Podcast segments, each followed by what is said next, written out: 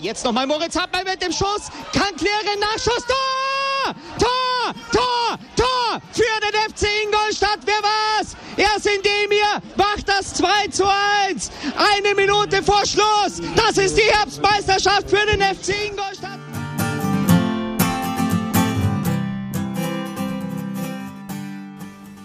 Servus Schanzer, herzlich willkommen beim Schanzer Zeitspiel, dem Podcast rund um den FC Ingolstadt.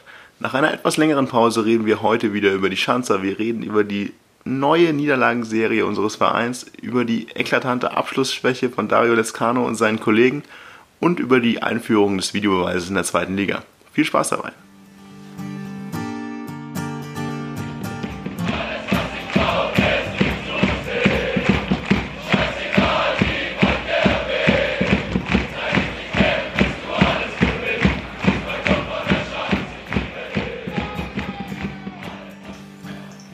Servus Schanzer, willkommen zum Schanzer Zeitspiel. Wir haben uns länger nicht gehört, aber dafür haben wir heute ein bisschen mehr zu reden, würde ich sagen. Ich glaube, es sind fünf Spiele vergangen, seit wir uns das letzte Mal mit einer normalen Schanzer Zeitspielfolge gehört haben. Heute sind wir wieder zu dritt. Ich sitze hier mit dem Martin, der Bene ist zugeschaltet. Servus, ihr beiden. Servus. Wir hatten zwischendurch eine Sonderfolge mit Frag Harald. Ich hoffe, wir haben euch lang genug Zeit gelassen, da beide Folgen intensiv durchzuhören. Also ich glaube, ihr wisst, dass das insgesamt dreieinhalb Stunden gedauert hat. Gut, ja, dreieinhalb Stunden. Sehr informativ, sehr viele Einblicke in unseren Verein und wir sind immer noch extrem dankbar dafür, dass Harald sich die Zeit genommen hat, mit uns das Ganze durchzuziehen. Wir hoffen natürlich, dass wir in, in Zukunft ähnliche Dinge auch wieder für euch präsentieren können. Ja, wollen wir kurz nochmal irgendwie aufräumen, was da war in dieser Frag Harald-Folge? Äh, Für diejenigen, die sie noch nicht gehört haben, um wie gesagt vielleicht nochmal einen Anschluss zu geben, sich doch die dreieinhalb Stunden reinzuziehen. Gerne, ja. Also ich fand es auch extrem positiv, extrem offen. Ähm, Ich glaube, das, äh, das, das Feedback war eigentlich weitgehend positiv. Klar, ähm, für den einen oder anderen war es auch an manchen Stellen vielleicht ein bisschen zu langatmig, vielleicht ein bisschen zu wenig äh, Selbstkritik, wobei ich die schon auch rausgehört habe bei, bei manchen Punkten, die Harald irgendwie gesagt hat. Ähm, wir müssen dazu sagen, wir haben auch bewusst ihm die Möglichkeit gegeben, sich ausführlich zu äußern. Das eine oder andere Statement hätte man sicherlich auch kürzer fassen können, aber ich glaube, das ist gerade der Vorteil von dem Podcast, wenn man auch Menschen die Möglichkeit gibt, sich ausführlich zu äußern. Und können mir vorstellen, dass es nicht das letzte Mal war. Also wir haben sicherlich noch eine Punkt, einige Punkte gehabt auf der Liste, die man hätte ansprechen können, die jetzt aber einfach nicht, nicht brandaktuell waren, sondern die uns einfach so interessiert haben und die werden wir versuchen, vielleicht mal irgendwie in einer anderen Folge nochmal anzusprechen. Wir haben es auch versucht, möglichst viele eurer Fragen aufzunehmen. Vielen Dank nochmal an der Stelle für die ganzen Fragen, die uns erreicht haben, per Mail, per Schanzer Forum, Twitter, Facebook. Ihr habt bestimmt gemerkt, dass wir nicht alle Fragen aufnehmen konnten. Viele Fragen haben wir dann auch so ein bisschen umgestellt, einfach um das dann aus mehreren Fragen quasi ein passendes Thema zu machen. Ich hoffe, wir haben keinen enttäuscht und werden das nächste Mal natürlich alle Fragen nachholen, die jetzt irgendwie noch offen waren, die zukünftig relevant sind.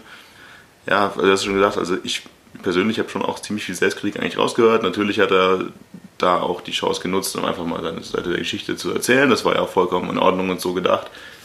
Es ist bewusst nicht geschnitten gewesen, deswegen sind es natürlich auch dreieinhalb Stunden. Wir hätten natürlich eine oder andere Passage irgendwie rausnehmen können, in der sich was wiederholt. Aber das ist ja auch irgendwie der Sinn dieser ganzen Sache gewesen. Deswegen würde ich jedem von euch ans Herz legen, der so ein bisschen was über die Hintergründe der jetzigen sportlichen Situation und auch über die Zeit mit Angelo 4 nochmal erfahren möchte, sich da mal reinzuhören. Ja, es sind dreieinhalb Stunden, ja, es ist etwas lang. Wir haben es extra schon in zwei Teile aufgeteilt, aber ihr werdet es definitiv nicht bereuen.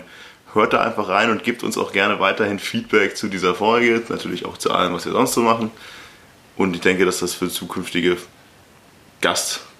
Gastauftritte dann ein fruchtbarer Boden sein könnte. Gut, aber das soll es eigentlich schon genug gewesen sein, um das nochmal aufzuräumen. Wir haben ja genug Audiomaterial zu Frag Harald. Ja, dann, was ist danach passiert, beziehungsweise vor Frag Harald gab es schon das Bochum-Spiel, das ist ja direkt noch vor der Sonderfolge gewesen und anschließend daran waren jetzt vier weitere Spiele. Ich würde sagen, wir gehen relativ schnell durch die Spiele durch. Bochum-Spiel war noch erfreulich, das war noch ein Sieg aus der erfolgreichen Zeit, drei Siege aus vier Spielen. Ich weiß nicht, also ich, ehrlich gesagt, ich kann mich kaum noch daran erinnern an das Spiel. Das Einzige, was ich wirklich noch weiß, ist, dass ich damals nach dem Spiel gesagt habe, das hat mal wieder richtig Spaß gemacht. Weil es war zwar am Ende dann wieder irgendwie unnötig knapp gefühlt, weil man hätte das ja auch nach Hause bringen können nach der 2-0-Führung, aber irgendwie hat das mal wieder richtig Bock gemacht im Stadion. Man hat irgendwie das Gefühl gehabt, da kann auch irgendwas in beide Richtungen irgendwas passieren und es macht einfach wieder Spaß, Fußball zu schauen. Wie war euer Feeling? Du hast einfach irgendwie in dem Spiel, oder das habe ich immer noch so ein bisschen in Erinnerung, eine unglaubliche Energie irgendwie in dem Stadion gefühlt. So kam es mir vor, einfach gerade nach dem, nach dem Anschlusstreffer für Bochum, dass du da nochmal ja, gefühlt hast, wie jeder irgendwie zittert und aber auch unbedingt weiß, wie, wie wichtig wir, wie wichtig es ist, das Spiel zu gewinnen und gerade dann irgendwie die, ja, dieses Aufatmen, das kollektiv durchs ganze Stadion gegangen ist mit dem, mit dem Schlusspfiff, also das habe ich irgendwie sehr intensiv in, in Erinnerung. Und ja, ich hatte nach dem Spiel auch ein verdammt positives Gefühl. Und das glaube ich hört man auch so ein bisschen aus der, aus der Frag Harald-Folge irgendwie noch raus, dass wir da an einem sehr positiven Punkt irgendwie waren und alle die Hoffnung hatten, dass es jetzt aufwärts geht. Ähm, insofern ja, ist unsere jetzige Folge natürlich schon wieder ein bisschen Zeit verstrichen und wir wissen, dass das nur ein, ein kurze, eine kurze Flamme war. Ja. Bene, du hast es auf die Ferne gesehen. Wir haben ja gerade schon mal gesagt, es war im Stadion sehr intensiv und einfach auch wieder extrem emotional. Wie ist das nüchtern am Bildschirm gewesen? Also für mich war es einfach ein Anknüpfen an die Spiele davor. Wie ihr gesagt habt, an die gute Zeit, wie ihr vielleicht äh, genannt habt. Also meiner Meinung nach geht das Sieg auch in Ordnung. Klar war am Ende ein bisschen knapp nach dem äh, Anschlusstreffer, der auch unnötig war. Und man hat sich selber da das Leben ein bisschen schwer gemacht. Aber man hatte auch das Gefühl, dass, äh, dass, dass die Mannschaft das Spiel über die Zeit bringt und dass die hinten trotz des 2 zu 1 vernünftig steht. Und dass da jetzt nicht die Gefahr ist, dass sofort unbedingt noch das 2 zu 2 fällt. Und deswegen war das, war das ein verdienter Heimsieg und man hatte einfach das Gefühl, dass, dass die Mannschaft sich jetzt gefunden hat und auch mit den positiven Ergebnissen aus den vorherigen Spielen einfach jetzt äh, den Aufwärtstrend nahtlos fortsetzt was mich bei dem Spiel, also ich habe auch alles positiv überrascht, in dem Spiel fand ich einfach super. Man hat vor dem Spiel oft von den Spielern gehört, ja, wir, es geht jetzt nicht darum, dieses Hinspiel 6-0 wieder gut zu machen oder sich zu rächen oder sowas. Aber ehrlich gesagt, als dieses Spiel angefangen hat, hatte ich schon so ein bisschen das Gefühl, dass da in einigen Köpfen doch noch war, wir haben was, zumindest mal eine persönliche Rechnung irgendwie zu gleichen und wir haben ja irgendwie losgelegt wie die Feuerwehr. Am Ende wurde es dann wieder knapp, unnötigerweise aber es war einfach wieder ganz geil. Ich war, ja, also da kann ich mir vorstellen, wenn, so, wenn solche Spiele halt öfter wären, dann hättest du in Windeseile wieder fünfstellige Zuschauerzahlen. Ja, das Geile, glaube ich, was, was wir einfach viel zu selten haben, ist einfach mal ein, zwei Tore vor der Pause zu schießen. Dann, dann läuft das Spiel für uns einfach viel, viel besser. Und ja, also wahrscheinlich ein wichtiger Faktor in dem Spiel war einfach auch, dass Kittel ziemlich gut drauf war, ähm, genau wie, wie in der Vorwoche da irgendwie in Aue, wo er schon ein überragendes Spiel hingelegt hat, dann ja, das Bochum-Spiel, wo er, wo er vor der Pause schon einen Doppelpack schnürt. Ähm, das ist eben den Kittel, den wir in der Saison viel zu selten haben, was bestimmt mit ein Faktor ist, warum wir, warum wir da unten stehen, wenn einfach dein bester Mann nicht seine beste Leistung bringt. Das ist definitiv ein Faktor. Vor, vor allem war es halt auch so, du machst das 1-0, dann kommt, hat man schon zumindest von außen gemerkt, äh, Selbstvertrauen rein, die Spieler trauen sich was zu, du sprichst speziell Sonny Kittel an, dann nimmt man halt mal so einen Schuss äh, vor dem 2-0 aus einer relativ äh, unmöglichen Position oder schwierigen Position, nenne ich es mal, und dann, dann fällt er halt mal rein unter Mithilfe des Torhüters und dann steht es 2-0 und dann ist man eher vor der Pause nah dran, noch 3-0 zu machen. Und das ist dann halt auch so eine Geschichte, das klingt jetzt blöd, weil es ist auch irgendwie abgedroschen, aber im Abstiegskampf ist es dann halt so, wenn dann ein, zwei Aktionen für dich laufen, dann ist es oftmals ein ganz anderes Spiel, als wenn die erste oder zweite Aktion direkt gegen dich läuft. Was ja dann äh, in den nächsten Spielen teilweise der Fall war. Ja, ja da kommen wir gleich nochmal drauf, da gab es einige Situationen, die so ein bisschen gegen uns gelaufen sind. Aber wie ihr schon sagt, dieses Kittel-Ding, ich habe es ja auch schon nach dem Aue-Spiel, glaube ich, gesagt, also ist, ist, die Gefahr ist schon wieder extrem groß, dass es so läuft wie letztes Jahr Letztes Jahr hat man eine Phase, in der ist Kittel einfach aufgeblüht, da haben wir die Spiele gewonnen, dann hat, war Kittel blass und wir hatten keine Chance. Jetzt haben wir wieder eine Phase gehabt, in der Kittel ganz gut war, ein paar Spiele gewonnen und danach hat man wieder nicht so viel von Kittel gesehen und wir haben, naja, ist allen bewusst, dass wir danach viele Spiele verloren haben. Also ist, ist leider Gottes irgendwie so, dass alles steht und fällt mit Kittel und nicht nur was Spielerische angeht, sondern gefühlt einfach auch was der Abschluss angeht. Also Kittel muss ja irgendwie das Spiel machen und das Tor machen, sonst passiert dann nichts. Das ist irgendwie so ein bisschen, bisschen ätzend. Aber ja, dann würde ich sagen, Bochum genug gesagt. Schöner Abschluss äh, einer erfolgreichen kurzen Phase. Und dann geht es weiter auf St. Pauli. Ja, mit einem Spiel, also einer Auswärtsfahrt, die ich persönlich immer extrem ätzend finde. Also jetzt hat jetzt nichts mit dem Verein oder dem Stadion an sich zu tun. Sondern mit deinen Begleitern, oder? Aber mit meinen Begleitern, korrekt. Deswegen bist du auch ohne uns zurückgefahren. Genau, nein, einfach nur, es geht halt einfach nur um diesen Gästeblock und die Leute, die in diesem Gästeblock stehen. Und das ist jedes Mal für mich einfach nur schon vorrein, monatelang ein Graus, diese Auswärtsfahrt zu haben. Weil du weißt, okay, du zahlst einfach hier ziemlich viel Kohle für einen Zug und denkst dir, warum, warum, warum? Ja, wir haben das ja auch, äh, wir beide waren ja im Millanton zu Gast im St. Pauli-Podcast und haben das da auch schon angesprochen, warum St. Pauli für uns jetzt nicht die, die Lieblingsauswärtsfahrt ist. Aber ich fand es dieses Mal ein Stück besser als, als in den Jahren zuvor. Also der Block war trotzdem voll und es waren merkwürdige Menschen da, weil ich habe das schon schlimmer erlebt. Insofern, also ich fand den Tag, äh, war halt auch eine recht lange Auswärtsfahrt auch für uns, ging am Freitagabend schon los. Mhm. Ähm, fand ich, fand ich sehr, sehr amüsant und ja, das Erlebnis im Block war diesmal ja, also wenn man es zu den bisherigen Auswärtsfahrten auf St. Pauli vergleicht, war es besser, aber es ist immer noch kacke. Also diesmal haben wir ja diesen ganz kleinen Block, den abgesperrt, deswegen hat man einen ziemlich kleinen Bereich. Bedeutet, du hast gleichzeitig weniger Heimfans etc. in deinem Block stehen, aber es waren dann doch einige. Gefühlt hatten wir aber diesmal auch ein bisschen mehr, bisschen mehr Support dabei um halt einfach auch einen dauerhaften Support auf die Beine zu stellen, auch wenn er natürlich in diesem Stadion ohne Dach in der kleinen Ecke, also ohne Dach in diesem Teil des Blocks, äh, wirklich wahrscheinlich nicht hörbar war, zumindest nicht groß hörbar war, aber du hattest zumindest nicht dieses unglaublich frustrierende Gefühl, dass gar nichts geht. Aber es ist, steht und einfach so, dass es, wir werden wahrscheinlich in diesem Stadion niemals einen Gästeblock stellen, der wirklich anständig hörbar ist und einem ein gutes Gefühl gibt. Ich glaube, das kann gar nicht passieren. Dafür gibt es einfach zu viele Touristen, die sagen, hey, ich, oh, Ingolstadt spielt da, ich fahre da jetzt mal ein Wochenende hin, löt mich komplett weg und stelle mich dann als Ausrede für meine Frau nachher in den Block rein. Das, ich denke, das wird sich nicht ändern. Und dann haben wir natürlich zusätzlich immer noch, also wie diesmal gefühlt war es bei uns nicht so schlimm, aber ich habe auch von anderen Leuten eben wieder gehört, wie viele Hamburg, Hannover, irgendwas Fans dann doch in diesem Block zumindest weiter hinten standen, nur um da ein bisschen gegen St. Pauli zu pöbeln oder sonst was. Und das macht halt einfach keinen Spaß. Also da habe ich lieber einen halbleeren Block und habe nur Leute da, die wirklich Bock haben, als so einen vollen Block mit lauter Touristen. Gut, lassen wir das. Spielerisch, also ziemliche Nullnummer gefühlt, also extrem langweiliges Spiel. Und am Ende des Tages kommt dann halt Alex Meyer und macht endlich mal sein Tor gegen uns, nachdem er zwei Minuten vorher noch eine Riesenchance vergammelt. Und ich weiß nicht, gefühlt war, war auch nicht mehr. Also für mich war das einfach ein langweiliges, ereignetes Spiel, das gut, gut gerne auch irgendwie 0-0 ausgehen kann. Und dann kommt halt, na, schießt halt einer ein Tor, der Tore schießen kann. Ja, vor allem, was man aber da schon ansprechen muss, klar, ist ein Spiel, das vielleicht äh, 0 ausgehen kann, aber dann ist man einfach komplett unclever. Also man verhält sich vor dem Gegentor einfach unclever, das muss man so sagen. Es ist ein Freistoß, wo man darüber diskutieren kann, aber dann, dann steht man schon vor dem Ball, beziehungsweise blockiert den Ball und dann gibt man ihn wieder frei. Und dann wird er schnell ausgeführt und man steht hinten ungeordnet und man bekommt es 1-0. Und das sind eben die Kleinigkeiten, die da halt brutal entscheidend sind.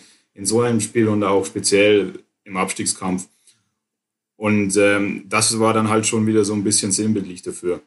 Also das habe ich wirklich nicht verstanden, weil man hat wirklich den Ball in der Hand, kann blockieren und gibt ihn dann wieder frei. Und das ist dann, dann halt auf der anderen Seite von St. Pauli clever gemacht und vom FCI dumm.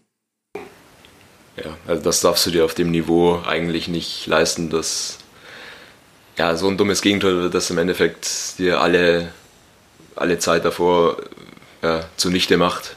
Ähm, St. Pauli war an dem Tag für mich auf jeden Fall schlagbar auch oder zumindest kannst du halt mit einem durchschnittlichen Spiel dann einen Punkt da mitnehmen. Auswärts bei einem Aufstiegskandidaten ist das auch nicht das Schlechteste, was du mitnehmen kannst. Und ja, und so ist es einfach extrem frustrierend. Ähm, ich glaube, wir hatten viel Ballbesitz, deutlich mehr Ballbesitz als St. Pauli. Ähm, ohne Chancen. Genau, ohne dann eben was zu, zu kreieren. Kittel war für mich dann ab dem Spiel wieder völlig blass, haben wir ja vorher schon gesprochen. Mhm. Ja, und dann, klar, dann, ja, das Einzige, was ich noch irgendwie aufgeschrieben habe, ist äh, die Frage, wie unnötig ist eigentlich Thorsten Röcher. Ähm, ja, also waren es die zweite gelb-rote Karte komplett ohne Not in dieser Saison schon. Ich meine, gut, die ist dann irgendwie in der Nachspielzeit. Ähm, klar, da, da ist es dann auch wurscht, aber also. Da er ja auch keine Rolle fürs nächste Spiel spielt, ist es egal, aber ich finde halt, das ist einfach auch keine gute Basis, als wenn du, wenn du mal Joker, also der hat ja keine Chance wirklich momentan als Stammposition zu spielen. Das bedeutet, er kann höchstens eingewechselt werden und wenn du dir dann noch so dumme gelb-rote Karten abholst, was soll denn aus dem werden bei uns? Also das kann gar nichts mehr werden. Kann ich mir nicht vorstellen. Aber okay, ja, da war wahrscheinlich auch viel Frust wieder drin oder vielleicht auch ein bisschen übermotiviert, dass er dann doch mal zeigen wollte, dass da noch was geht.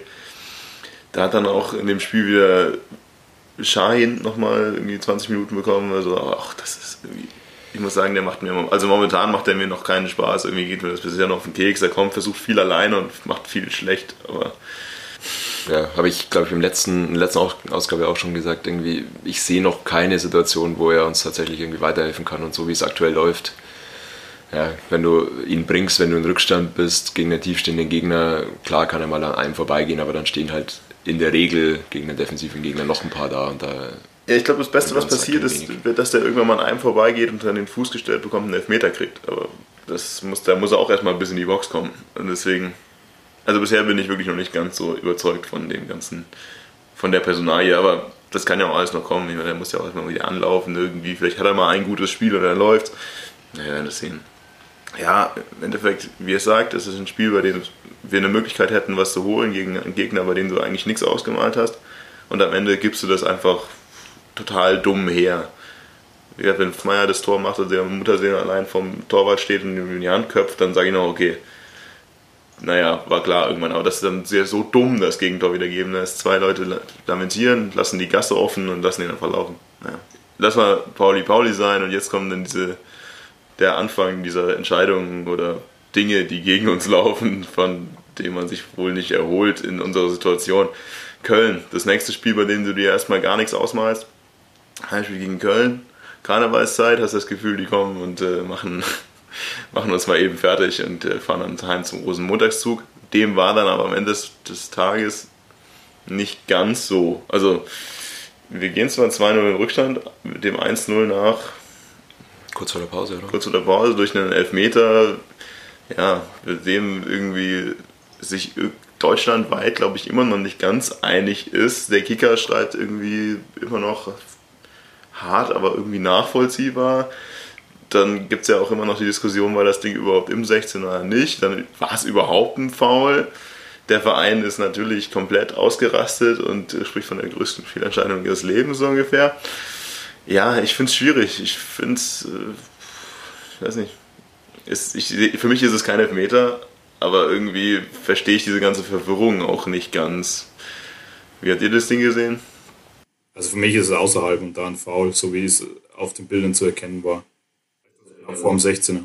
Wie so ein typisches, es fängt halt irgendwo das Foul an und irgendwo hört das Foul auf und dann, wo ist dann der, die strafbare Situation? Ich weiß nicht, also ich habe im Stadion ziemlich schnell gesagt, definitiv keiner.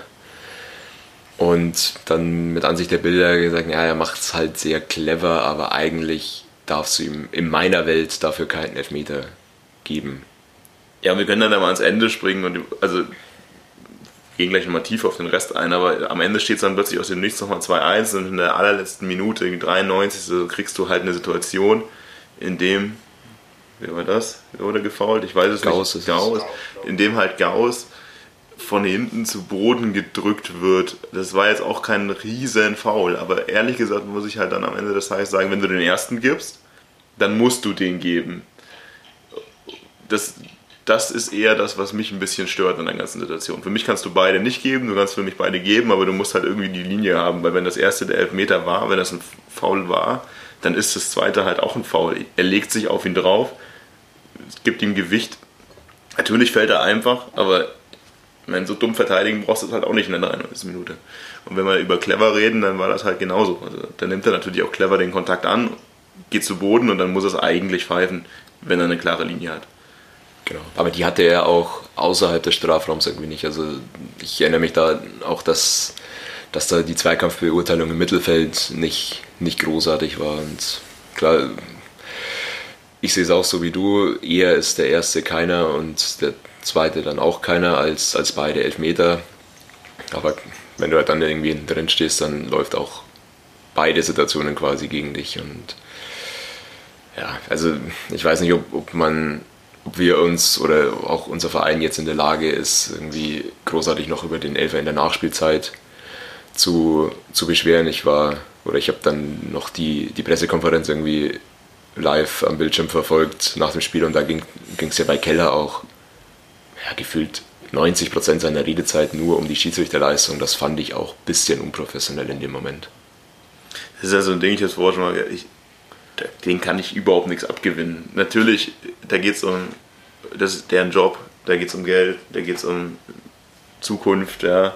Und dann sind natürlich solche Entscheidungen extrem ärgerlich, vor allem wenn das halt äh, dein, in deinen Verantwortungsbereich irgendwie fällt.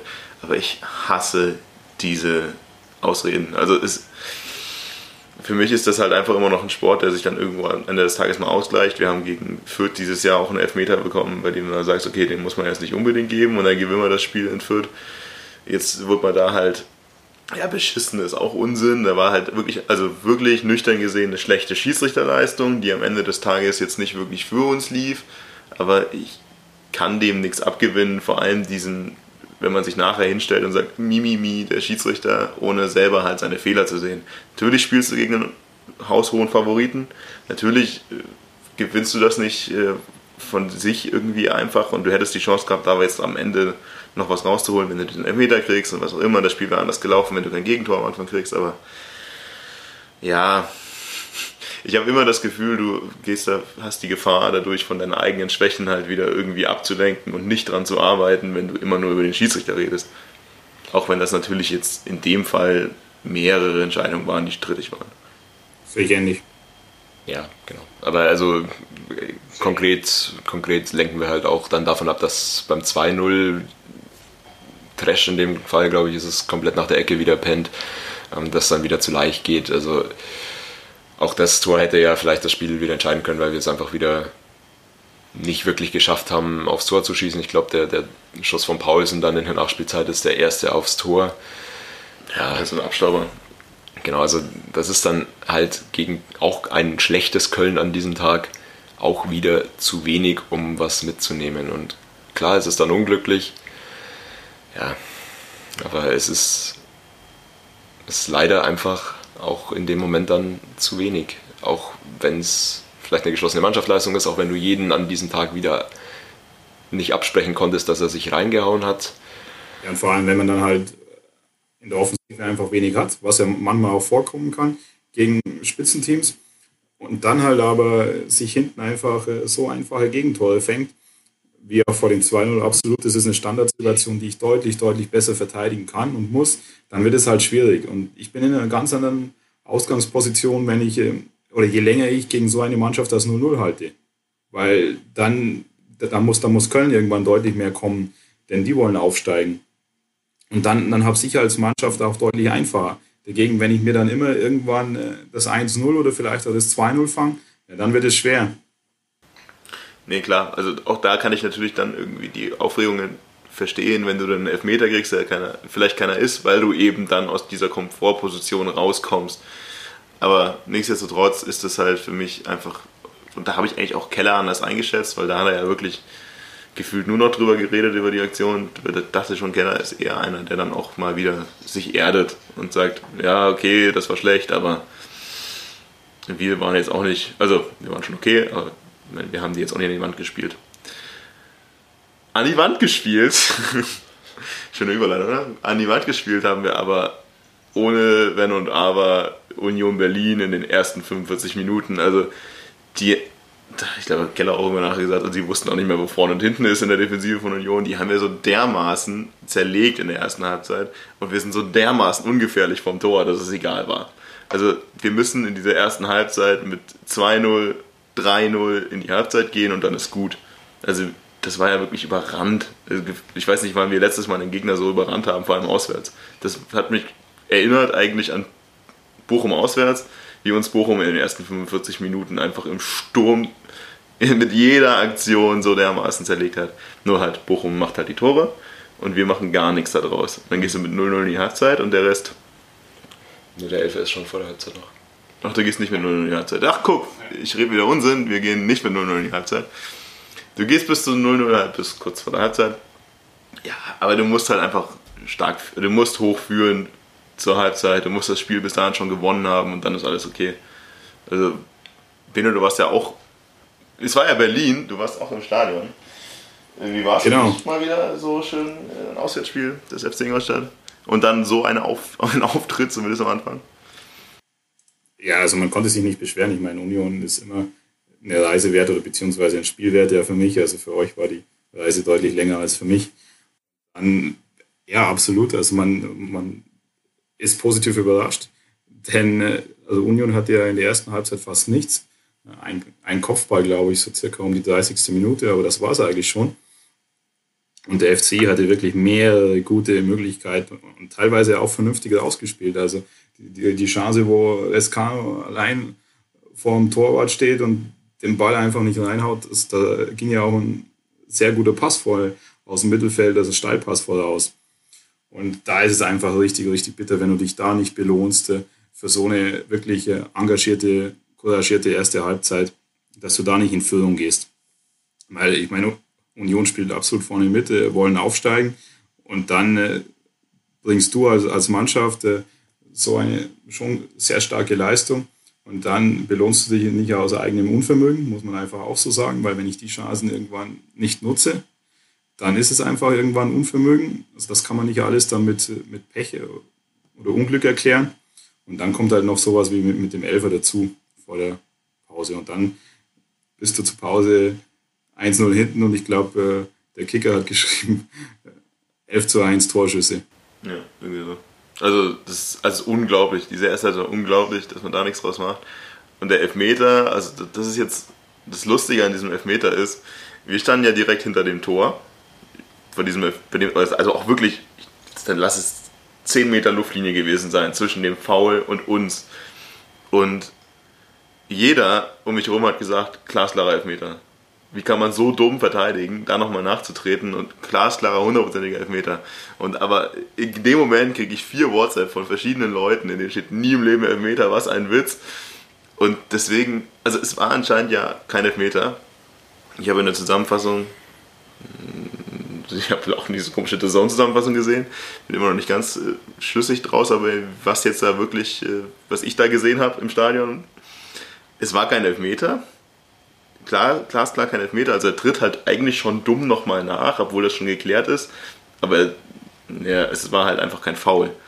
Aber andererseits muss ich halt in der Situation auch sagen, ich kann dem Schiedsrichter keinen Vorwurf machen. Weil ich stehe 10 Meter auf der anderen Seite von diesem Ding und schrei, wie dumm Otavio ist. Wie kann man da nochmal nachtreten? Und deswegen weiß ich nicht. Also ich hätte als Schiedsrichter wahrscheinlich auch, also ich hätte aus meiner Position hundertprozentig auch auf den Meter entschieden. Deswegen, ja, Fehlentscheidungen gegen uns. Ja, es wurde wieder viel gejammert danach, aber aus dem Spiel raus, ganz ehrlich, überhaupt keine, äh, kein Vorwurf von den Schiedsrichtern. Ja, ich war ja auch jemand, der gesagt hat, klare Elfmeter. Ähm, muss dann auch anhand der Bilder sagen, nee, falsch, falsch interpretiert. Aber ja, es ist halt eine komische Bewegung, die irgendwie aus wahrscheinlich den Blickwinkel, den wir auch hatten, irgendwie so aussah, als, als wäre das wirklich eine aktive Bewegung nochmal. Dabei ist es irgendwie halt ja, einfach die, die Rutschbewegung, die da, die da Groß dann irgendwie dankbar annimmt. Ja, was wirst du sagen, es ist, es ist extrem unglücklich nach so einer Halbzeit halt dann auch noch direkt vor der Pause so einen Nackenschlag zu bekommen, wahrscheinlich. Ja, meinte, dem will ich jetzt äh, eigentlich nicht viel hinzu, hinzufügen, dem Elfer an sich, aber man muss auch wieder sehen, wie ist die Chance entstanden oder der Angriff. Und das war ein Ballverlust circa 25 bis 30 Meter vor dem eigenen Tor. Und das ist halt auch wieder ein dummer Ballverlust. Also das kann ich da auch schon deutlich, deutlich besser verteidigen oder muss besser verteidigen und dann kommt es erst gar nicht zu der Situation. Und bei bezüglich der Elfer-Thematik oder bezüglich der Grätsche, also ich, ich sehe es komplett äh, ähnlich. Aus unserer Position hat es so ausgesehen, als, dass das ein deutlicher Elfer ist, weil einfach die Bewegung auch, er zieht den Bein aus der oder er zieht das Bein aus der Grätschbewegung nach. Und äh, dann, dann sieht man natürlich in den Fernsehbildern, dass äh, Groß dann vorher schon einhakt und das super dankbar annimmt. Aber das ist natürlich auch immer die Gefahr von so einer Grätsche, dass, dass es dann zu einer unglücklichen Situation kommt. So eine Bewegung kann dann Stürmer auch äh, super einfach annehmen. Und auch wenn es da jetzt in der Situation kein Elfer war, die Gefahr schwingt halt da immer mit. Und das kann man eventuell oder kann man in der Situation auch deutlich besser verteidigen. Ich muss die Grätsche nicht machen. Vor allem, weil eigentlich keine richtige Chance war, dass er nach innen zieht, wenn ich den einfach ablaufe. Also das soll natürlich jetzt nicht die Entscheidung an sich rechtfertigen bzw. in Frage stellen, aber das sind halt so die Begleiterscheinungen, dass ich den Angriff schon besser verteidigen muss und dass dann, dass ich dann äh, in der Endverteidigung auch mich cleverer anstellen kann. Das sehe ich auch so, vor allem, weil ich im Stadion auch gesagt habe, wie kann man eben so dumm sein, so da, also dieses Bein auch so nachzuziehen in der Situation. Allerdings, was ich halt immer ganz cool finde, wenn ich mich mal daran zurückerinnere, an die Zeit mit Da Costa damals. Da Costa hat immer die Grätschen ausgepackt, wenn der Gegner mal schnell war. Und das ist, ich finde, das ist so ein Stilmittel, das halt auch unglaublich pushen kann. Also wenn er das Ding halt wirklich so klärt, ist das halt voll geil.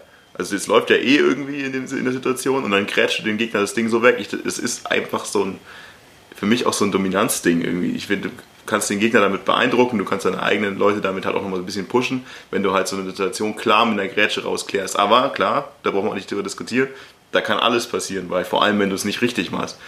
Und da war es jetzt halt einfach irgendwo unglücklich. Ja. Mehr kann man da, glaube ich, auch nicht zu sagen.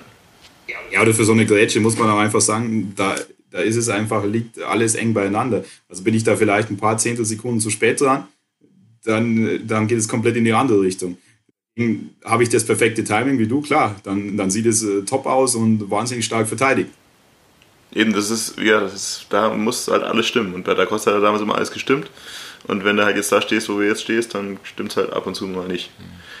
Okay, dann, was passiert noch an dem Spiel, außer dass wir ich kann mich an das zweite Tor gar nicht mehr erinnern. Ja, ich meine, das zweite Tor ist dann irgendwann, weiß ich nicht, 70. oder sowas rum. Also, aber da ist dann die zweite Halbzeit auch nicht mehr so dominant. Irgendwie war das dann schon mental, glaube ich, auch schwierig, dass du halt so dominant gegen so einen eigentlich favorisierten Gegner spielst und dann trotzdem 0 zu 1 zur Pause hinten liegst. Ähm, das hast du den Jungs dann irgendwie schon angemerkt, dann kommt das 2-0 und dann ist für jeden irgendwie die Messe völlig gelesen. Dann kommen noch zwei rote Karten irgendwie dazu. Ja. Ja, vor allem, also vielleicht um es richtig einzuordnen, es war ja das 2-0 ist ja dann einfach bei 11 gegen 9 gefallen, was dann auch noch äh, deutlich eine andere Situation ist, als wenn die zwei roten Karten danach gekommen wären. Also da, da war es ja so, dass irgendwie zu, äh, zur 65. oder so dann die rote Karte für Cohen war, was für mich einfach keine rote Karte war, was, was, was überzogen war. Äh, also gelb hätte in der Situation für mich genügt vor allem mit den Begleiterscheinungen.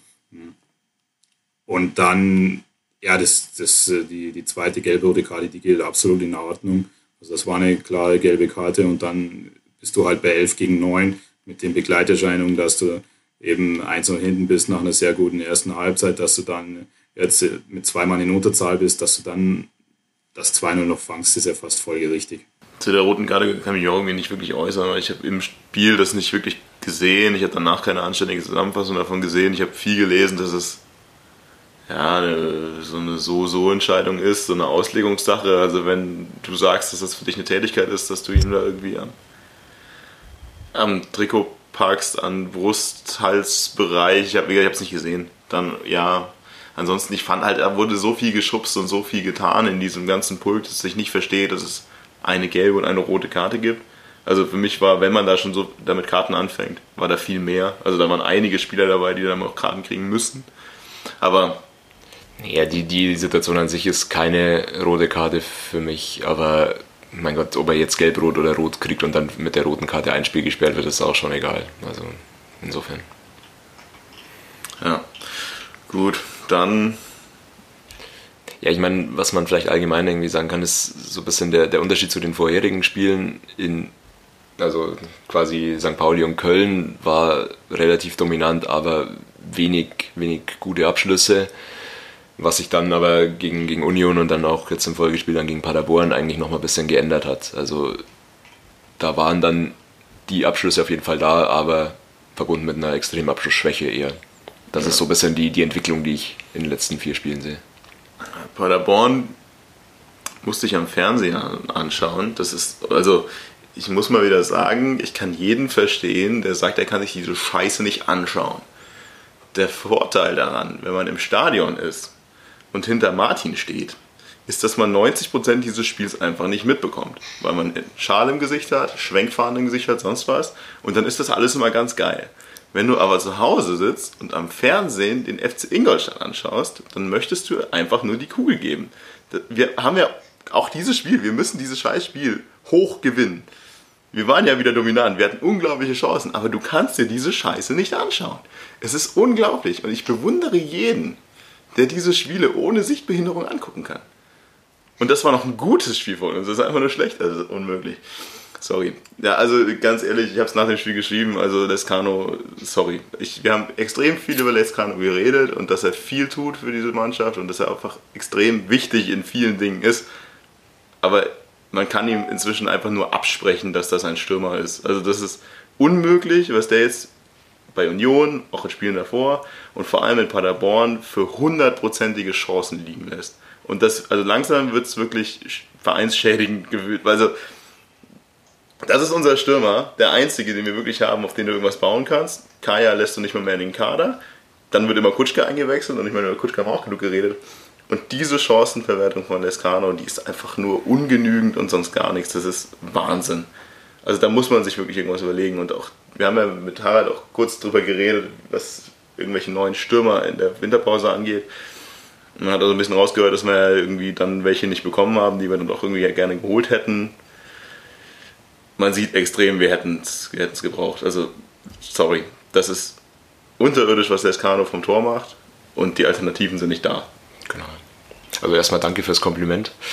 Ähm, ansonsten, ja, also ich, ich habe auch Lescano oft genug irgendwie verteidigt, aber mir, ich, mir gehen die Argumente aus. Also wie du es gesagt hast, oder du hast es ja dann auch getwittert, er muss in dem Spiel drei Tore machen und äh, genauso ging es mir auch. Mir ist dann auch im, im Stadion irgendwann der, der Kragen geplatzt. Also, ja, er ist der einzige Stürmer und er hat vier Saisontore, davon sind zwei Elfmeter. Ja, sorry. Also dann, dafür reicht es dann halt einfach nicht. Ne? Ja, ich glaube, da müssen wir jetzt auch nicht wieder über Alternativen diskutieren, was ich auch mal gerne mache, aber das ist einfach, momentan ist es so, Kaya darf nicht mehr in den Kader Lescano ist als Stürmer einfach ungenügend und Kutschke, ich meine, das sehen wir ja auch, mein Kutschke wird irgendwie immer zu 70 Minuten eingewechselt und bringt gar nichts. Also das fünf Ballkontakte, ja. Das, das bringt auch überhaupt gar nichts. Und das ist auch das, was ich vorher gesagt habe. Wir hängen extrem an Kittel. Kittel muss das Spiel machen und er muss das Tor machen. Weil spielerisch, okay, vielleicht kommt irgendwie von irgendwem spielerisch mal was, aber am Ende des Tages momentan muss vor allem Kittel einfach den Abschluss suchen, weil es geht nicht anders. Auch das ist das Paderborn-Tor, was er ja auch irgendwie suffisant ein bisschen kommentiert das Tor, das wir schießen, das muss Lescano machen. Äh, unglaublich. Also das ist Lescano, das vergeigt, ist unglaublich. Und dann springt der Ball halt glücklicherweise zu Gerschbaumer. Gerschbaumer. Ach, auch einer meiner Lieblingsspieler. Und der macht dann halt die Bude. Also, sorry. Das ist, dieses Tor war allein schon so, dass der das Ding vergibt, ist unglaublich. Und da hat man halt extremes Glück, dass der wegspringt zum eigenen Mann. Aber um, um vielleicht dann auch mal ein bisschen so den Bogen von Lescano wieder weg zu, zu, schaffen, dann sind wir ja trotzdem in Führung. Es ist, ist ja in diesem Moment alles gut. Also alles, was auch zuvor wieder vergeigt wurde oder beziehungsweise hinten irgendwie war auch nicht alles sicher. Bisschen, bisschen Glück gehabt. Aber du bist ja trotzdem Mitte der zweiten Halbzeit in Führung. Also das ist ja viel mehr das Problem. Ich erwarte ja nicht viel von, von meinem Verein, aber ich kann doch erwarten, dass wenn ich Mitte der zweiten Halbzeit in Führung bin, dass ich dann was Zählbares mitnehme. Und wenn es auch nur am Ende dann ein Punkt ist, ich erwarte ja nicht viel. Und Paderborn war ja jetzt auch nicht so gut wieder. Ja, und du hast Chancen auf das zweite erst noch und ach, dann verlierst du 3-1. Ja, vor allem absolut. Also das ist für mich auch so die Thematik, wo man eingehen sollte. Also zu Lescano habt ihr das meiste gesagt. Ich kann da nur zustimmen. Also ich, ich, ich finde Lescano einen genialen Spielertyp, weil er einfach sehr viel arbeitet, ähm, sehr viele Räume aufreißt, aber die Chancenverwertung ist da einfach zu wenig. Das, das muss man sagen, also gerade in, in der letzten Zeit. Und dann bist du aber eben 1-0 in Führung. Und es interessiert ja dann kein, wie du da in Führung gehst. Aber du bist 1-0 in Führung in Paderborn mit die offensivstärkste Mannschaft der zweiten Liga. Und das in der 70. Minute oder so. So, und dann verstehe ich es nicht, wie da so ein kompletter Bruch ins Spiel kommt. Also was ich bis dahin gut gemacht habe, hm, vernünftig verteidigt, ich hatte Zugriff, ich war wach, ist da für mich nach dem 1-0 wie komplett weg. Also das ist für mich irgendwie unerklärlich, weil die, die Gegentore dürfen so einfach nicht fallen. Also vor dem 1 zu 1 habe ich einfach keinen Zugriff und der, der Paderborner Spieler, ich weiß jetzt nicht, wer es war, der, der darf sich einmal um die eigene Achse drehen, 25 Meter vor dem Tor und kommt dann frei zum Abschluss. Weil, weil einfach die, die Spieler keinen Zugriff haben, beziehungsweise immer ein, zwei Schritte oder ein, zwei Sekunden zu spät dran sind. Das, das 2-1 ist, ist nach einer Einwurfsituation, wo, wo natürlich ein bisschen Ping-Pong ist, aber man auch komplett ungeordnet steht oder einfach nicht wach ist. Und dann, dann bin ich halt innerhalb zwei Minuten, glaube ich, waren es, komme ich von einer 1-0-Führung zu einem 2-1 Rückstand. Und das ist mir unerklärlich. Ja, genau. Also wollte eigentlich nur noch ergänzen, der, der Spieler beim 1-1 ist der Clement, der auch im Hinspiel schon zweimal getroffen hat und äh, von dem dann auch lustigerweise irgendwie einen Tag vom Spiel noch ein Donaukurier-Artikel, ähm, Krause, wir müssen auf Clement aufpassen er kommt und dann darf er einfach völlig frei aus, aus 22 Metern ja, was abziehen. Vor allem bitte, ich meine, Wiener hat es ja gerade schon gesagt, er, er, dreht sich wirklich um die eigene Achse. Ich, die, wer stand da? War es Kerschbaumer? Ich bin mir nicht mehr sicher. Irgendwer stand ja eigentlich neben ihm. Und dann geht der, warum auch immer, zwei Meter weg. Und diese zwei Meter nutzt er, um sich zu drehen und Mutterseelen allein aus 25, 23, was auch immer das Meter waren, aufs Tor zu löten. Jetzt bin ich mir immer noch nicht sicher, ob man da nicht eventuell auch als Torwart ein bisschen schneller fallen kann und dieses Ding halten, weil das war ja auch keine geblockte Sicht oder ja, so. Er setzt halt irgendwie, glaube ich, blöd auf. Aber ja, aber ey, also da will ich mir jetzt keinen Riesenvorwurf machen, aber ich habe im Fernsehen auch irgendwie gesagt, boah, also das war ja wirklich so frei. Ich meine, das hat, du konntest ja sehen, dass er aufzieht und schießt. Natürlich hat man wahrscheinlich auch nicht damit gerechnet, dass da jetzt plötzlich ein Schuss rauskommt. Aber das war einfach schon wieder von, ja, der wer auch immer jetzt da für ihn zuständig ist, darf halt diesen Meter nicht weggehen. Und dann darf er, wenn der sich da nicht drehen kann, passiert gar nichts. Zweites Tor, na, du sagst, es steht Muttersehen allein dann halt irgendwie da am 16er und staubt einfach noch ab. Und das dritte war ein Konter, ne? ich weiß gar nicht mehr. Dann ja, stand man halt offen hinten irgendwann mal. Und dann Dazwischen hat Lescano nochmal eine Riesenchance aufs 2-2. Nach übrigens einer guten Vorlage von Schein, muss man vielleicht an der Stelle auch nochmal erwähnen. Ja, aber dann wieder so ein bisschen einfach auseinandergebrochen und dann auch außer der Lescano-Schuss habe ich jetzt nichts mehr gesehen, was uns ja. irgendwie noch was gebracht hätte. Insofern.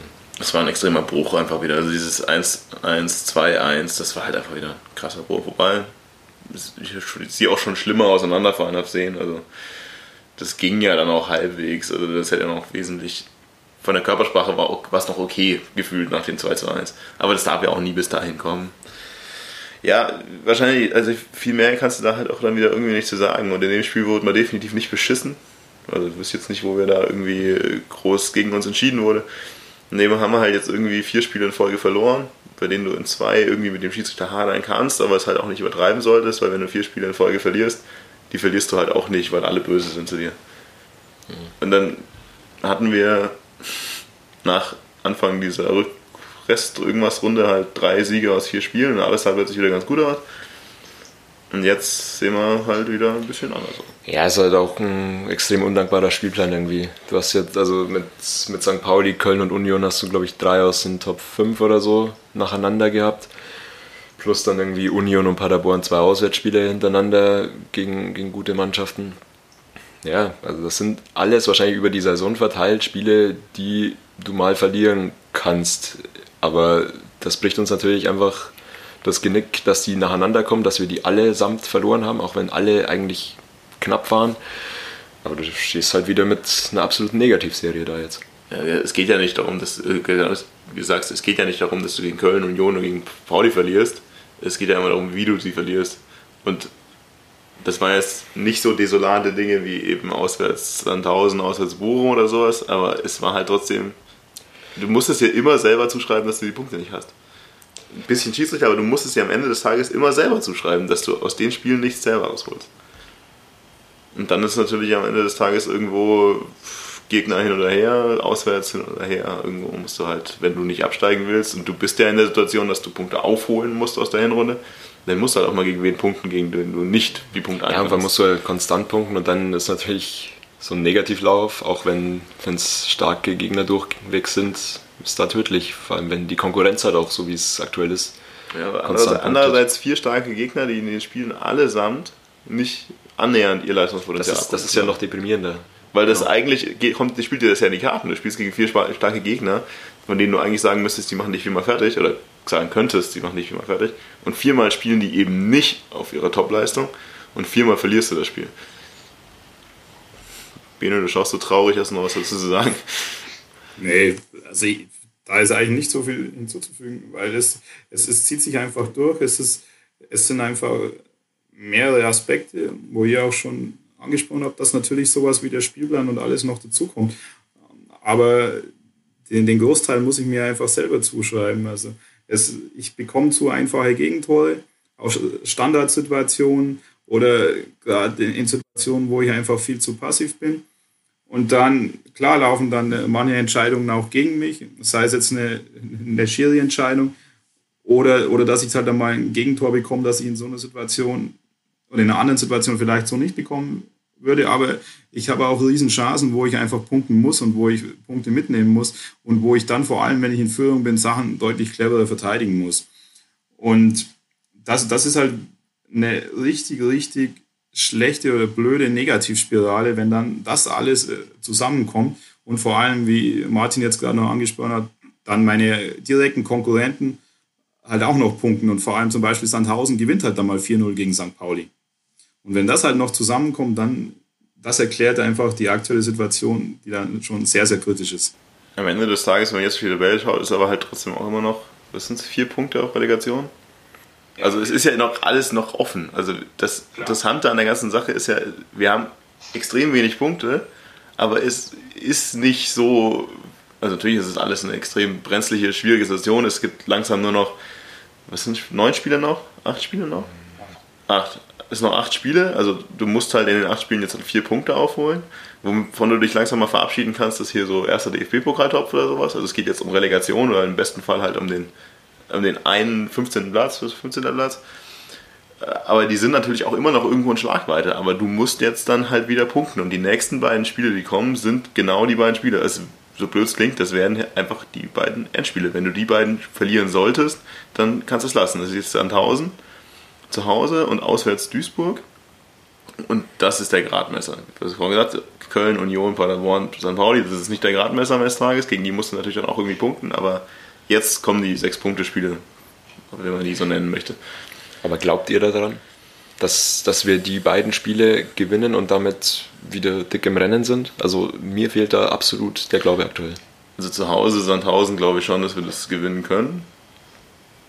Auswärts Duisburg ist so ein Spiel, bei dem ich auch gerade nicht wüsste, warum wir es gewinnen sollten.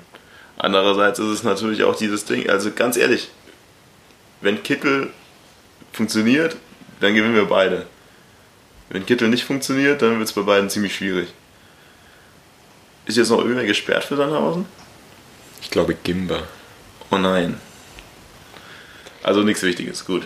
Naja, Galvao ist wieder da, der wird aber wahrscheinlich noch nicht spielen. Nee.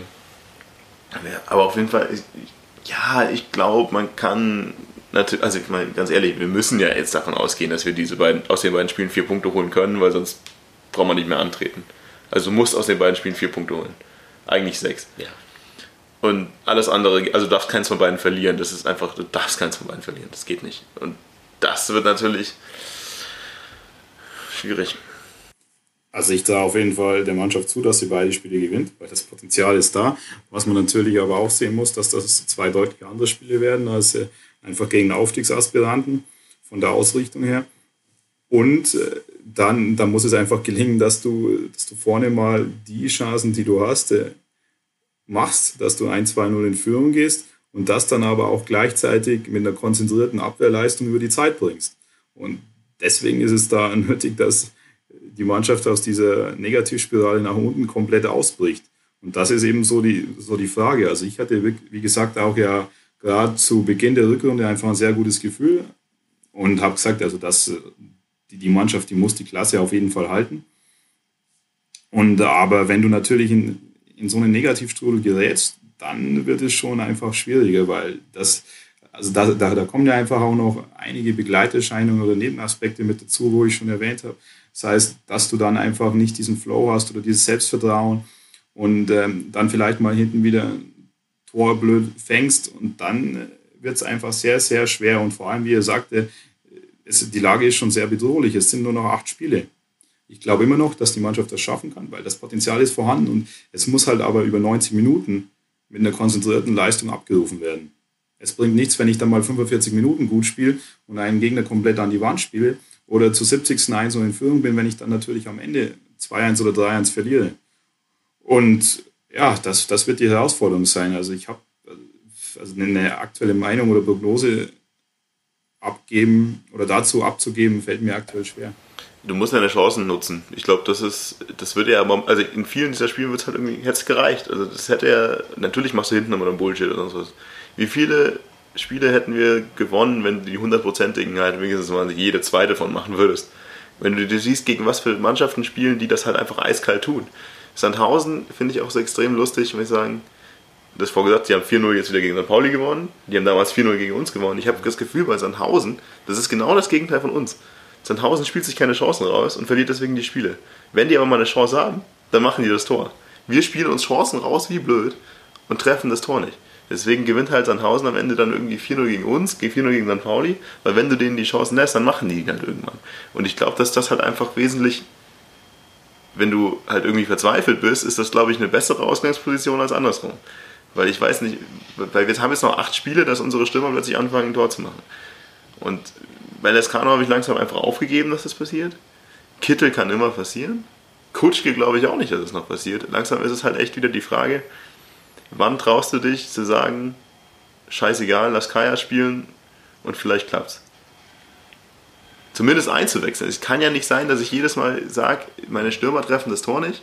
Ich und ich habe noch eine Alternative als Stürmer, eine, eine einzige, wirklich eine einzige haben wir noch überhaupt, nachdem wir sie alle abgegeben haben. Und das wäre Kaya zumindest mal auf die Bank zu setzen und den in der 70. Minute zu bringen. Ja, war ja jetzt auch, glaube ich, ein, zwei Mal wieder auf der Bank gesessen, aber die Entscheidung ist dann halt immer mal wieder pro Kutschke gefallen. Aber ich will das jetzt auch nicht ins, ins Unendliche ziehen. Ich glaube, ja dass das Spiel gegen Sandhausen sehr zäh wird und Sandhausen auch genau weiß, dass sie dass wir mit dem Rücken zur Wand stehen, dass Sandhausen auch wahrscheinlich in der Situation eher mit einem Unentschieden leben kann. Ähm, ich hoffe einfach, oder das ist auch ein Appell an, an alle, die zuhören, naja, dass, dass das Stadion so lange ruhig wie möglich irgendwie bleibt. Also laut, aber positiv laut. Genau, bitte. laut, ruhig aber eben, also ich glaube, oder ich sehe die Gefahr, dass es irgendwie ja, wenn es zur Halbzeit oder nach der Pause irgendwie 60., 70. Minute noch 0 zu 0 steht, das dann irgendwie sehr unruhig werden könnte. Und das können wir in der aktuellen Situation einfach nicht brauchen. Genauso gut können wir einfach jeden brauchen, der, der mit nach Duisburg fährt.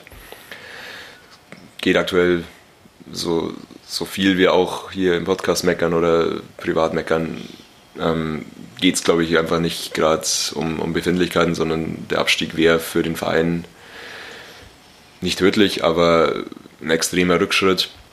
Und da müssen wir einfach alle irgendwie jetzt nochmal bis zum Ende der Saison zusammenhalten und dann können wir gerne auch irgendwie Konsequenzen daraus fordern, aber das im, im Moment wäre das unangebracht. Danke. Genau. Es ist jetzt einfach zu wenig Zeit, um jetzt noch zu meckern. Also jetzt ist es zu spät. Haben, es wurde viel Unmut geäußert, zu Recht, aber jetzt ist einfach nicht mehr genug Zeit, um nochmal ins Negative umzuschlagen. Acht Spiele und denen muss es laufen und egal wie es jetzt irgendwie ausgeht, wenn wir nicht vollkommenen Support in den letzten acht Spielen bringen, dann kann man es am Ende nur selber vorwerfen. Deswegen Vollgas bis zum Ende und dann schauen wir, was die nächste Saison bringt. Ja, jetzt haben wir, ich denke, die fünf Spiele abgearbeitet. Wir haben noch so ein paar Nebenkriegsschauplätze, wenn man so nennen möchte. Wir haben jetzt wieder so eine ungeliebte Länderspielpause. Also früher hat man ja eigentlich gedacht, in der Phase, in der es nicht läuft, ist eine Länderspielpause eigentlich ganz gut. Dieses Jahr bricht uns die Länderspielpause gefühlt jedes Mal noch mehr das Genick. Immer wenn es aus der Länderspielpause rausgeht, verlierst du Haus hoch. Jetzt haben wir das vielleicht abgearbeitet durch eine 0 zu 4 Testspielniederlage gegen Fürth. Vielleicht ist das, also, also ernst gemeint, wir hatten ja letzten Male in den Länderspielpausen immer, hieß es ja, es war alles so toll in der Länderspielpause und danach geht es in den Wettbewerb und wir kriegen aufs Maul. Jetzt hat man in der Länderspielpause schon den Dämpfer, also wenn man das überhaupt noch Dämpfer nennen kann. Also Jens Keller war ja anscheinend nicht. Äh, ich, weiß auch, ich weiß auch, was du raus willst. Du meinst, das ist jetzt irgendwie nochmal so ein, so ein Aufwecker, aber. Nein, nicht unbedingt Aufwecker, aber ich finde das irgendwie. Ich weiß nicht, das habe ich schon ein paar Mal gesagt, ich bin kein Freund von ungeschlagenen Testspielen vor der Saison oder auch in der Winterpause, weil das genau wie diese Diskussionen über Fehlentscheidungen vom Schiedsrichter einfach über Probleme hinweg täuscht. Und genauso habe ich das Gefühl in jeder Länderspielpause gehabt, ja, alle haben so toll trainiert und das eine komische Kack-Testspiel, das in der Länderspielpause war, wurde dann irgendwie gewonnen und dann redet man sich halt ein, dass eigentlich alles ja doch irgendwie super ist und dann kommst du in den Arbeitsalltag zurück und du hast ein richtiges, äh, richtiges Match vor dir und verlierst es sofort wieder. Und zumindest die Gefahr läufst du jetzt halt mal nicht. Also du wirst nicht aus dieser Länderspielpause rausgehen und sagen, boah, das war alles so toll, wir sind jetzt total gut vorbereitet dafür. Also die Generalprobe ist schon mal richtig dermaßen schief gegangen, dass ich zumindest das Gefühl habe, also es wird sich keiner in falscher Sicherheit wiegen wegen irgendwas. Das ist das einzige Positive. Ich will nicht sagen, dass das jetzt super toll ist, dass wir 4-0 gegen Fürth verlieren. Aber das ist das Einzige, was ich jetzt irgendwie positiv rauslesen kann. Ja, also wir können zu dem Testspiel relativ wenig sagen, weil es unter Ausschuss der Öffentlichkeit war, nicht mal irgendwie bekannt ist, wer von unserer Seite gespielt hat. Man hat sehr viel gelesen, irgendwie zweite Reihe, Galvao, ähm, ja, also wahrscheinlich sollte man das nicht überbewerten, trotzdem ist es ein bisschen bedenklich, wenn man gegen eine Leitelmannschaft vier Gegentore kriegt. Ähm, ja, soll wahrscheinlich an der, an der Stelle gut sein. Fürs Selbstvertrauen hat es nicht viel gebracht wahrscheinlich. Ähm, das hätte Hätte vielleicht auch nicht geschadet. Ich glaube da aber auch nicht. Also ich glaube da ehrlich gesagt auch nicht dran, dass in der Situation, in der wir aktuell sind, mit vier Niederlagen und überhaupt mit dieser schlechten Saison, dass ein Testspielsieg irgendwas für Selbstvertrauen bringen würde. Das ist, glaube ich, auch einfach nur, das ist zu kurzsichtig. Also das, wenn wir jetzt 4-0 gegen Fürth gewonnen hätten, dann gäbe es bestimmt nicht den Selbstvertrauenspush, dass da plötzlich wieder alle total geil Fußball spielen. Aber sei ihm hingestellt. Ich meine, wir haben ja auch gar nicht so schlecht Fußball gespielt in den letzten Spielen. Wir haben nur die Tore nicht gemacht und in entscheidenden Situationen dumm verteidigt. Aber das machen wir oft. Ja, gut. Was gab's noch? Irgendwie fällt mir gar nichts mehr ein.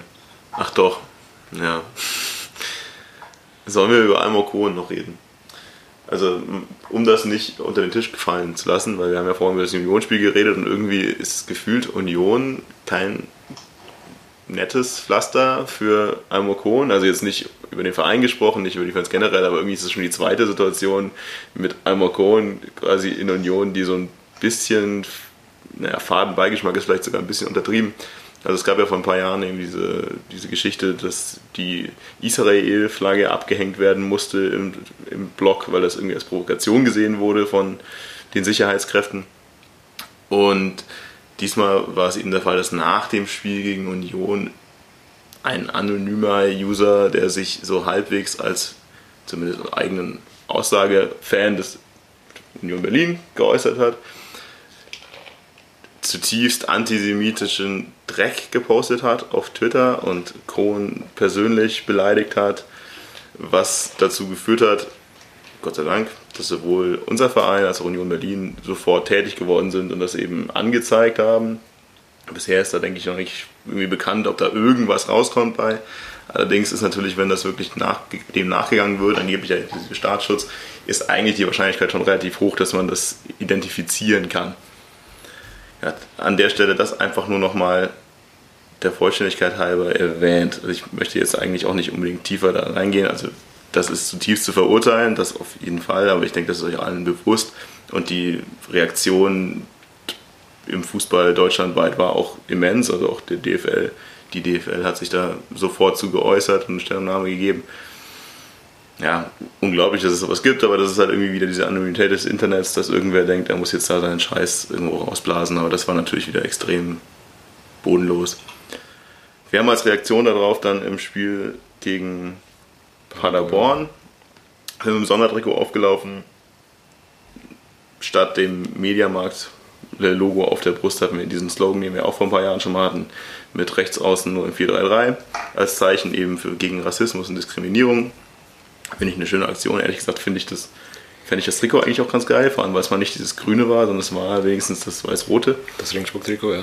Das Regensburg-Trikot, aber die Aktion finde ich gut, finde ich sehr schön gemacht. Ich finde es auch gut, dass äh, Mediamarkt sich dazu bereit erklärt hat. Natürlich ist das natürlich auch schön, PR, sowas zu tun.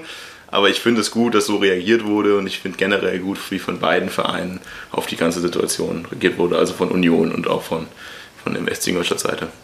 Ja, also ich will da auch nicht näher drauf eingehen, weil es einfach, ja, es ist so, so plump und so dumm, dass ich, dass man das auch auf keinen Fall irgendwie dem mehr Beachtung schenken darf, glaube ich, als oder das irgendwie in den Vordergrund rücken darf. Ich glaube, äh, das ist sehr gut, dass, dass wir alle als FC Ingolstadt-Fans, als auch als irgendwie deutsche Fußballfans hinter, hinter Alma Kohlen stehen. Ähm, ich fand es ein bisschen problematisch, dass, dass der ja, dass Union da so, so tief irgendwie gleich direkt irgendwie reingezogen wurde, das ist sicherlich auch nicht leicht für die gewesen, irgendwie da mit, mit der Situation da zu konfrontiert zu werden. Habe aber die, die Reaktion von beiden Seiten ähm, dann relativ souverän gefunden. Ja, ich bin kein großartiger Slogan von diesem 433-Slogan. Ähm.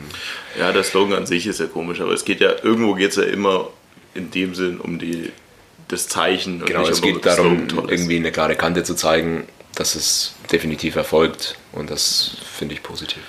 Ja, ich möchte auch sagen, also irgendwie trifft das ja die zweite Mal Union, also es hat überhaupt nichts irgendwie mit dem Verein zu tun, das ist nichts Strukturelles, das ist irgendwie komisch. Ich finde es auch, ich sehe es auch so, dass es natürlich der Verein selber muss sich eigentlich nicht unbedingt dafür rechtfertigen, dass irgendjemand sagt, er wäre Union-Fan und so einen Scheiß verzapft. Ich meine, das kann ja jedem Verein irgendwie treffen, aber darf, allein dafür finde ich es auch sehr gut, wie halt dann reagiert wurde und wie vehement halt auch reagiert wurde lassen wir es einfach so, wie es ist. Also wenn da mal irgendwann rauskommen sollte, ob da irgendwas passiert ist, dann können wir da noch ein bisschen drüber reden. Aber generell würde ich es auch einfach damit lassen und Almokon einfach generell irgendwie in dieser Zeit viel positive Energie wünschen, weil irgendwie hat er ja auch kein leichtes Spiel gerade. Mhm. Da war zwei Spiele, haben wir glaube ich vorher nicht erwähnt, gegen Bochum und St. Pauli. Wegen familiären Gründen äh, konnte er nicht dabei sein. Und dann kommt danach der nächste Scheiß, also irgendwie äh, wildes Schicksal gerade auch nicht so ganz mit ihm. Aber dann hoffen wir, dass es jetzt einfach nur noch bergauf geht. Gut, haben wir andere Themen noch? Ich sehe, du hast was auf dem Zettel, ich kann es von hier nicht lesen. Ich glaube, du wolltest irgendwie noch über einen Videobeweis oh, sprechen. Ähm, ja. haben wir, Im Endeffekt haben wir jetzt auch lange genug äh, über Schiedsrichterleistungen in unseren Spielen gesprochen. Ich meine, die hatten wir in in einigen Erstligaspielen letzte Saison und so weiter. Ich meine, das trifft jeden Verein so. Ich meine, wenn man sich die, diese wahre Tabelle.de anschaut, dann sind wir da auch letzter. Also es ist nicht so, als, als wären wir die, die unglaublich benachteiligte Mannschaft. Äh, insofern, es war klar, dass diese, also für mich war es relativ klar, dass diese Abstimmung pro Videobeweis ausfallen wird. Es war auch zu erwarten, dass unser Verein sich da dafür ausspricht. Das haben sie in der Vergangenheit schon getan. Persönlich äh, bin ich kein Freund vom Videobeweis, aber ja. Ja, vielleicht nochmal für alle, also wenn es irgendwer nicht mitbekommen haben sollte, es wurde vor wenigen Tagen eben auch in der zweiten Liga darüber abgestimmt, ob der Videobeweis eingeführt werden soll oder nicht. Es wurde sich dafür ausgesprochen und ab nächster Saison haben wir eben dann auch in der zweiten Liga den Videobeweis. Ja, vorhin schon ich stehe nicht auf das ganze, über dieses ganze, äh, der Schiedsrichter, Mimimi. Und wenn man mal sieht, wie das in der ersten Liga und auch in der Champions League und in der Europa League momentan umgesetzt wird, dann weiß ich auch nicht, ob das irgendwie Ganze für mehr Gerechtigkeit oder für weniger Gerechtigkeit oder was immer sorgt. Irgendwie habe ich das Gefühl, dass immer noch genauso viel Verzerrung oder Nicht-Verzerrung am Ende des Tages entsteht wie vorher, nur halt jetzt anders. Und ich bin immer noch der Meinung, dass sich das, natürlich ist mal so, mal so, am Ende kann es das Zünglein in der Waage sein, aber eigentlich wird sich das zu großen Teilen halt einfach nivellieren. Du hast mal einen Scheiß, du hast mal ein gutes Spiel. Auch diese Saison gegen Fürth solltest du eigentlich nicht gewinnen, am Ende kriegst du so einen Elfmeter. Gegen Union musst du nicht verlieren, gegen Köln musst du nicht verlieren, kriegst einen Elfmeter gegen dich. Ja, also da kann natürlich jeder der Meinung sein, wie er will. Ich verstehe, dass Profifußballer und vor allem die, bei denen es darum viel Geld und um Jobs geht, dafür sind. Ich finde aber aus Fansicht, vor allem als Fan, der gerne im Stadion ist, finde ich es grauenhaft, dieses Prozedere und einfach dieses sich nicht wirklich sicher sein, sich über ein Tor jetzt freuen kann oder nicht. Also, wir werden sehen, wie das in der zweiten Liga umgesetzt wird. Die WM war damals ja noch eigentlich ein Lichtblick.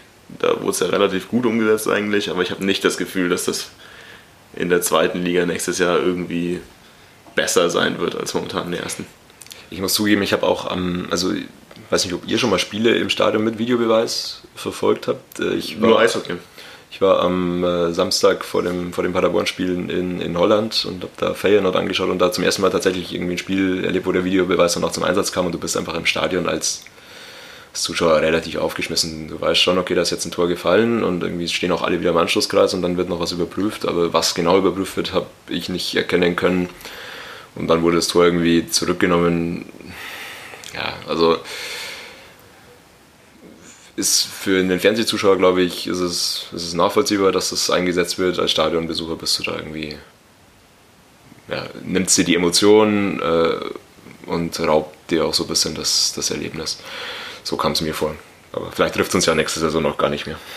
Also mein Fazit zum äh, Videobeweis bzw. meine Einschätzung ist da ein bisschen differenzierter. Also ich bin generell pro Videobeweis, muss ich so sagen. Weil ich, ich finde es einfach eine Frage der Gerechtigkeit. Und äh, im heutigen Fußball sind einfach die Entscheidungen teilweise sehr, sehr knapp. Und es geht da um einiges, wo ich es generell für eine vernünftige Sache halte, aber die Umsetzung ist halt für mich das Riesenproblem. Also es muss einfach in weniger Fällen angewendet werden und für alle richtig, richtig klaren äh, Fälle. Klar ist dann auch wieder irgendwo eine Auslegungssache. Was, was ist dann ein klarer Fall? Aber das, äh, also dann, dann hätte es für mich einfach äh, also eine, eine komplette Berechtigung und fände ich es gut. Also ja, ich war auch in, im Stadion mit Videobeweis und zwar unter anderem beim Pokalfinale Frankfurt gegen Bayern, was, was ja eigentlich nach der Entscheidung gegen den Videobeweis sprechen würde, weil da war ja Frankfurt 2-1 vorn und dann ähm, gab es eine äußerst klare Entscheidung, also auch für jeden im Stadion klar, dass es ein Elfer sein muss für Bayern in der 90. Minute oder so, also was dann das mögliche 2-2 gewesen wäre. Und äh, jeder eigentlich nur darauf gewartet hat, dass der Schiri, nachdem er sich die Bilder angeschaut hat, äh, den Elfer pfeift, was dann aber ja nicht der Fall war. Und klar wirst du auch nie eine hundertprozentige Gerechtigkeit erreichen können. Aber ich glaube schon, dass du da einfach die Gerechtigkeit steigern kannst und finde es deswegen an sich ein vernünftiges Instrument. Aber ich sehe Riesenprobleme eben in der Umsetzung aktuell noch. Äh, welche Situationen werden angesehen, beziehungsweise wann wird der Videobeweis herangezogen und vor allem, wie wird es kommuniziert? Also das, das finde ich halt auch ein Riesenproblem. Eben, dass du im Stadion sitzt, und dir nicht sicher bist, welche Situation wird jetzt untersucht, was genau schaut sich der Schiri an und das muss noch deutlich klarer kommuniziert werden über Videotafeln etc. Ja, ich, ich verstehe ja immer grundsätzlich diese Argumente. Und ich sage ja auch, wie du sagst, es geht einfach extrem viel, um extrem viel. Und ich finde einfach auch in der ersten Liga, in der Champions League, ja, da geht es um so viel, dass man am Ende des Tages sagen kann, okay, irgendwas kann ich mal irgendwo opfern. Allerdings habe ich einfach viele Punkte, bei denen ich mir dachte, uh, ob das so sinnvoll ist. Ich habe das zum einen auch das Gefühl, dass viele Schiedsrichter momentan einfach die Verantwortung von sich wegschieben und einfach in vielen strittigen Situationen einfach mal irgendwie nicht jetzt direkt entscheiden, sondern irgendwie dann darauf warten, dass irgendein Zeichen kommt oder auf versuchen, das da eben nochmal anzuschauen und das tötet halt erst recht den Spielfluss. Also wenn du, wie du sagst, also wenn für mich in der perfekten Welt soll der Schiedsrichter das Spiel ganz normal pfeifen und wenn der Videobeweis sieht, dass da eine klare Fehlentscheidung war, weil der Schiedsrichter es einfach in seiner Situation nicht besser beurteilen konnte, dann soll er schnell und effizient durchgreifen. Dann kann man darüber reden. Aber wirklich diese Umsetzung, die momentan außerhalb der WM, weil da muss ich immer noch sagen, die ich, fand ich echt ganz gut, da ist es einfach absurd. Also nicht nur, dass diese Entscheidungen viel zu lange dauern und einfach auch viel zu oft vorkommen, sondern dass auch trotzdem so viele Fehler immer noch gemacht werden. Also dass trotzdem so oft nicht eingegriffen wird, obwohl es eigentlich eine relativ klare Fehlentscheidung ist, dass sich so oft der Schiedsrichter oder der Videobeweis die Bilder anschaut und du dir eigentlich sicher bist, okay, das ist eine Fehlentscheidung und es wird trotzdem nicht overruled oder in die andere Richtung. Das ist halt einfach unmöglich. Und ich habe das Gefühl, dass es, wie gesagt, momentan die Ungerechtigkeit eigentlich nur umschiftet und es Moment eigentlich nicht zu einer Verbesserung irgendwie in der Gerechtigkeit geführt hat. Aber das ist, wie du sagst, es geht um, da geht es dann am Ende des Tages um die Umsetzung und nicht um das Medium selber. Da können wir eigentlich, glaube ich, auch nur warten, ob das besser wird und dann der zweiten Liga besser wird. Und wie du es gerade gesagt hast, Martin, wir arbeiten ja einfach dran, dass wir, wir stimmen erstmal für den Videobeweis in der zweiten Liga, da wird er eingeführt, wir steigen ab und können das auch War ja in der ersten Liga auch schon so, oder? Da waren wir auch in der in der ersten Liga, als er quasi, als die Abstimmung war. Und dann sind wir abgestiegen. und jetzt tschüss. Ja. Konstante Flucht vor dem Videobeweis. Ja, ja cool. Ja gut, also ich denke, ja, es wurde ja auch generell schon so viel über diesen Videobeweis diskutiert und das ist einfach nur ein leidiges Thema. Deswegen schauen wir mal, was passiert. Wie er umgesetzt wird in der nächsten Saison, ob es uns trifft in der nächsten Saison. Und dann können wir immer noch diskutieren. Ich, dann haben wir für den Podcast auch einfach wieder super Diskussionsgrundlagen. Dann können wir nicht über Fehlentscheidungen vom Schiedsrichter diskutieren, sondern von Videobeweis. Was weiß ich. Wo sitzt der dann eigentlich? Auch in Köln. Auch in Köln. Kölner Keller. Hm, super. Cool. Du grinst so, Martin. Hast du doch Bock, auch irgendwie über, über andere Dinge zu reden? Nee, ich weiß nicht. Also ich glaube, wir weigern, äh, wir, wir nähern uns unweigerlich dem Ende, aber äh, vielleicht, wenn wir mit etwas Positivem abschließen möchten, das ist eine gute dann Idee. dürfen wir nicht über die erste Mannschaft sprechen aktuell wieder. Und äh, da würde ich, würde ich noch zwei, zwei Abteilungen irgendwie aktuell rausgreifen, nämlich einerseits die A-Jugend, die eine unglaubliche Rückserie oder Jahr 2019 spielt, glaube ich, noch ungeschlagen ist im ganzen Jahr. Äh, richtig, richtig stark unterwegs ist, jetzt auch zuletzt äh, im, im Pokal Nürnberg nach einer 2-0, äh, nach einem 2-0 Rückstand noch äh, rausgehauen hat äh, mittlerweile auf Platz 4 in der Bundesliga steht. Also davor extrem Hut ab. Und äh, auch von uns bisher nicht so großartig beachtet, aber auf jeden Fall eine Erwähnung wert ist die, sind die Frauen. Die erste Frauenmannschaft, die äh, auf Tabellenplatz 1 steht und ja, auf, mit großen Schritten Richtung, Richtung zweite Bundesliga unterwegs ist. Also auch insofern äh, sehr, sehr starke Leistung. Marco ist begeistert neben mir. Ja, also ja, auch da äh, werde ich äh, in, in, nächster Zeit auf jeden Fall mal vorbeischauen. Vielleicht hat ja der ein oder andere Hörer auch Interesse, äh, sich mal äh, die, die Damen wieder Nur zu Nur mal so Interesse halber. Wie viele Stunden hat dein Tag eigentlich so? Weil gefühlt bist du bei jedem Spiel der U2 bis U20 plus Frauen ja, und Futsal und ab und zu guckst du dir noch einen E-Sport-Stream an. Und wenn es nicht anders geht, musst du dir die Profimannschaft anschauen. Also nee, also meistens setze ich die Prioritäten so, dass ich ab U17 halt irgendwie versuche, was zu schauen. Aber wie gesagt, deswegen habe ich die, die Frauen auch bisher so ein bisschen vernachlässigt. Irgendwo musst du halt dann auch Prioritäten setzen. Aber das. Welche Frauen hast du vernachlässigt? die dritte Mannschaft. Nein. jetzt aber, jetzt, jetzt aber. Ja, genau. Und ansonsten äh, gibt es noch zu erwähnen, äh, als kurzer Teaser zumindest, ist noch nicht ganz spruchreif, dass äh, der FC Ingolstadt e.V. eine, eine Walking-Football-Mannschaft, also für, für das etwas ältere Semester oder für das nicht mehr ganz... Oder für unsere komplette Profimannschaft, die nächstes Jahr ja genau, auch noch irgendwo hin muss, wenn sie keiner kauft. Kutschke, genau. Äh, ist eine Walking-Football-Mannschaft geplant. Äh, ist, glaube ich, noch nicht ganz, ganz spruchreif, aber wird sicherlich dann auch der eine oder andere Mitspieler gesucht, wer wer da auf sowas Lust hat, kann sich das ja schon mal irgendwie überlegen.